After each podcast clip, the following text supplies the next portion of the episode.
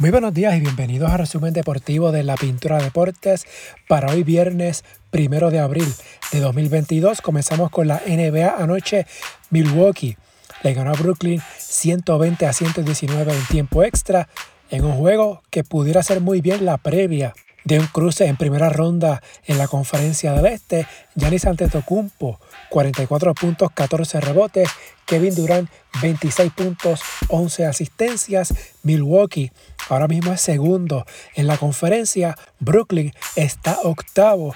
Si se mantiene en ese puesto, jugaría ante el séptimo clasificado en el play-in y de ganar ese juego, entonces sería ubicado séptimo y se cruzaría con el segundo clasificado en la conferencia. Así que posiblemente un cruce Milwaukee-Brooklyn en primera ronda. Veremos, ¿verdad? que termine la temporada para saber cómo será el play-in y los posibles cruces en la postemporada. Atlanta le ganó a Cleveland 131 a 107. Trey Young 31 puntos, 9 asistencias. En la actuación de la noche de Martin Rosen 50 puntos, 27 de ellos entre el cuarto parcial y el tiempo extra en la victoria de Chicago ante los Clippers 135 a 130. En otros juegos, Detroit le ganó a Filadelfia 102 a 94 y Utah a los Lakers 122 a 109. Para hoy viernes hay 10 partidos en calendario por NBA TV a las 8. Phoenix en Memphis a las 10 y 30. Los Pelicans se mide ante los Lakers. Por otro lado, ayer The Athletic indicó a través de sus fuentes que se espera que durante el fin de semana se anuncie que Manu Ginobili será uno de los exaltados al Salón de la Fama de la clase 2022. El anuncio se espera que se haga oficial durante el fin de semana, durante la celebración del Final Four del baloncesto colegial. Hablando del Final Four, hoy arranca el Final Four del March Madness, primero a nivel femenino, hoy viernes. Louisville ante South Carolina a las 7 de la noche, Connecticut ante Stanford a las 9 y 30, ambos partidos por ESPN. El juego de campeonato será el domingo a las 8 de la noche, también por ESPN. A nivel masculino, el Final Four es mañana sábado. Villanova ante Kansas a las 6 y 9 de la tarde. Luego, a las 8 y 49, North Carolina ante Duke. Ambos partidos por TBS. El juego de campeonato será el lunes. A nivel de FIBA, en el baloncesto 3x3, San Juan quedó eliminado en la primera ronda en el Dubai Expo Super Quest. El equipo sanjuanero ganó sus primeros dos juegos, primero ante Lausana 21-17 y luego ante Lima 20-15, pero perdió ante Varsovia 21-5.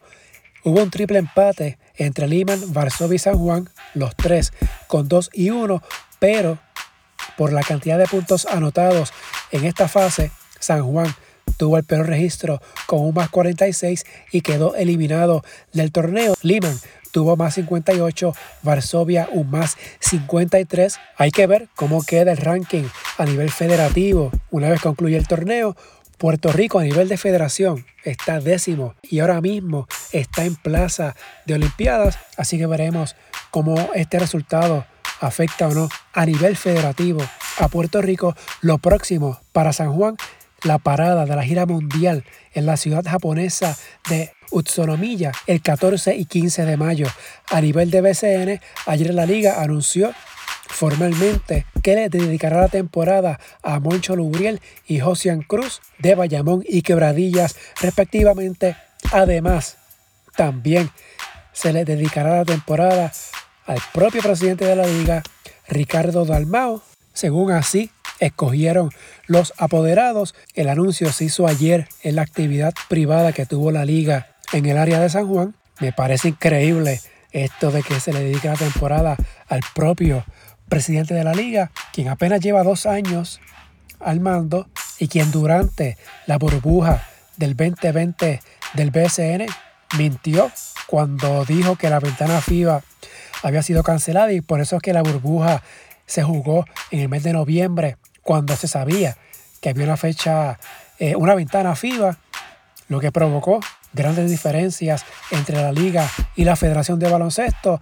Tampoco podemos olvidar las varias situaciones que han ocurrido los pasados dos años, como por ejemplo cuando se insultó a la única mujer árbitro en la liga y el propio presidente y los apoderados y la liga en sí no hizo nada al respecto. Allá los apoderados con su conciencia. La temporada del BCN comienza el próximo sábado 9 de abril en la ACB. Ayer jueves, Gran Canaria venció a San Pablo Burgos 86-77.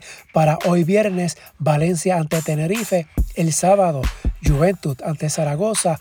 Manresa ante Obradoiro. El domingo, Andorra ante Barcelona. Tenerife ante Real Madrid. En la Euroliga, hubo victorias para Panathinaikos ante Real Madrid. Esto ayer jueves.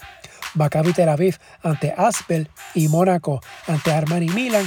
Hoy lado los Efes ante Alba Berlín, Olympiacos ante Barcelona, Basconia ante Sagiris Kaunas, Bayern de Múnich ante el Vera de Belgrado. En el béisbol, en notas de grandes ligas, José Berríos abrirá el partido inaugural de Toronto el 8 de abril ante Texas. Será el tercer boricua con tres aperturas en la primera fecha de la temporada, mientras Cleveland anunció que Shane Bieber será el abridor en el juego inaugural de los Guardianes el 7 de abril ante Kansas City, mientras Yu Darvish tendrá esa responsabilidad por los padres de San Diego el 7 de abril ante Arizona.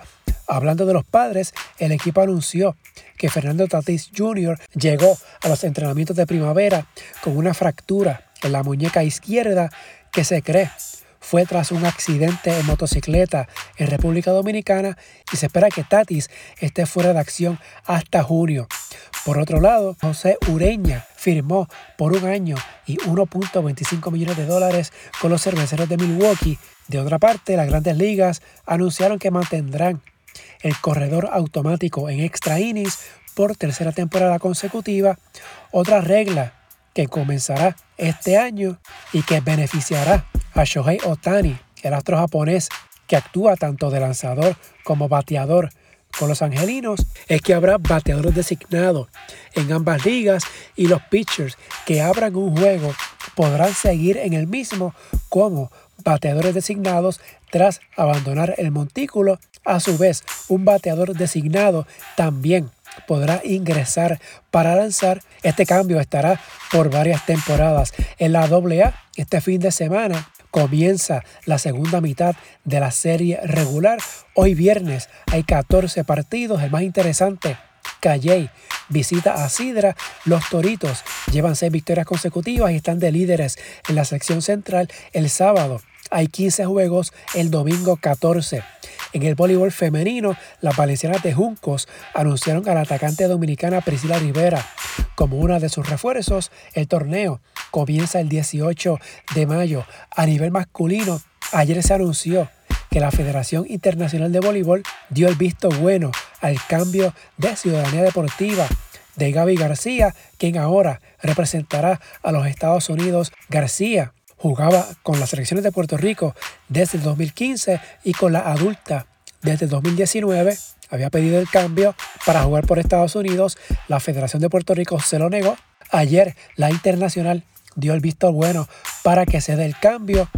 Por reglamento de la Federación Internacional, García no podrá jugar con Estados Unidos por dos años, así que tendrá que esperar hasta el 2024 para vestir el uniforme estadounidense. En la página cibernética de primera hora hay una entrevista con el jugador quien indicó que llevaba tiempo pensando en jugar con Estados Unidos. En esta nota, García explica sus razones para el cambio de ciudadanía. Sin duda, un duro golpe para el voleibol en Puerto Rico. García se perfilaba como el jugador clave de la selección boricua por la próxima década, 12 años. Así que esta situación debería poner a reflexionar a la administración, a la presidencia de la Federación de Voleibol de Puerto Rico y también a otras federaciones deportivas a nivel local para que una situación como esta no vuelva a ocurrir en el futuro. En el fútbol, este fin de semana regresan las ligas luego del parón FIFA en España. Mañana sábado el líder Real Madrid visita al Celta de Vigo. El domingo Sevilla juega en Barcelona. El Barça con una victoria ante el Sevilla en el Camp Nou empataría con el equipo andaluz en puntos, pero teniendo un partido menos en Inglaterra el sábado. El Manchester City, que está de líder con 70 puntos, se enfrenta al Burnley. El Liverpool, que es segundo con 69, se enfrenta al Watford en Francia. El sábado el PSG ante el Orient. En Alemania, el Bayern ante el Freiburg. Mientras que en Italia, el líder Milan se mide ante el Bologna el lunes. En notas de fútbol, el pasado miércoles se estableció un récord en el fútbol femenino cuando 91.553 aficionados se dieron cita al Camp Nou para ver el partido de la Champions femenina entre el Barcelona y Real Madrid. El récord previo de asistencia para un partido de mujeres era de 90.185 en la final del Mundial Femenino de 1999 entre Estados Unidos y China en el Rose Bowl de Pasadena, California. Hoy viernes es el sorteo del Mundial. Previo a esto, hubo unas duras críticas tanto a Qatar, que es la sede, y a FIFA de parte de Liz Clavenes, una jueza y exjugadora de la Selección Nacional de Noruega, quien puso sobre el tapete el historial de Qatar sobre los derechos de los obreros migrantes que han trabajado en la construcción a un costo de miles de millones de dólares sobre los proyectos de infraestructura del Mundial y la penalización de la homosexualidad. El sorteo del Mundial, como mencioné, será hoy viernes a las 12 del mediodía, hora de Puerto Rico. En el primer bombo está Qatar por ser sede, Bélgica, Brasil, Francia, Argentina, Inglaterra, España y Portugal. De parte de la CONCACAF, Estados Unidos y México están en el bombo 2, Canadá en el 4. Hay 29 selecciones clasificadas a la cita mundialista. Quedan tres espacios por definirse. Primero, del repechaje en el cual Perú se estará midiendo el que gane entre Australia y Emiratos Árabes Unidos. El otro repechaje es Nueva Zelanda ante Costa Rica y a nivel europeo está pendiente el duelo entre Ucrania y Escocia. El que gane se medirá ante Gales. El Mundial es del 21 de noviembre al 18 de diciembre de este año. En la NFL, Todd Bowles fue presentado ayer como nuevo entrenador jefe de los Buccaneers de Tampa Bay, un día después que Bruce Arians salió de la dirección al optar para trabajar en la gerencia de la franquicia. Finalmente en el tenis, Naomi Osaka venció a Belinda Bencic ayer jueves en la semifinal del Abierto de Miami y disputará su primera final desde que ganó el Abierto de Australia en el 2021. Osaka se estará midiendo el sábado en la final ante Iga Viatek, mientras que masculino Herbert Urkas quedó a dos triunfos de revalidar su título en Miami, venció al favorito al ruso Daniil Medvedev en dos parciales. Esto en cuartos de final, Medvedev necesitaba la victoria para asegurar desplazar a Novak Djokovic en el escalafón mundial. No obstante, con la derrota, el ruso se mantendrá segundo en el ranking de la ATP. Si les gusta este resumen, favor de darle una valoración de 5 estrellas para que esto así pues le llegue a más personas y suscribirse para que reciban la notificación una vez esté listo el episodio. Redes sociales, Facebook e Instagram en la Pintura Deportes y Twitter at Pintura Deportes. Hasta aquí el resumen de hoy. Que tengan todos excelente fin de semana.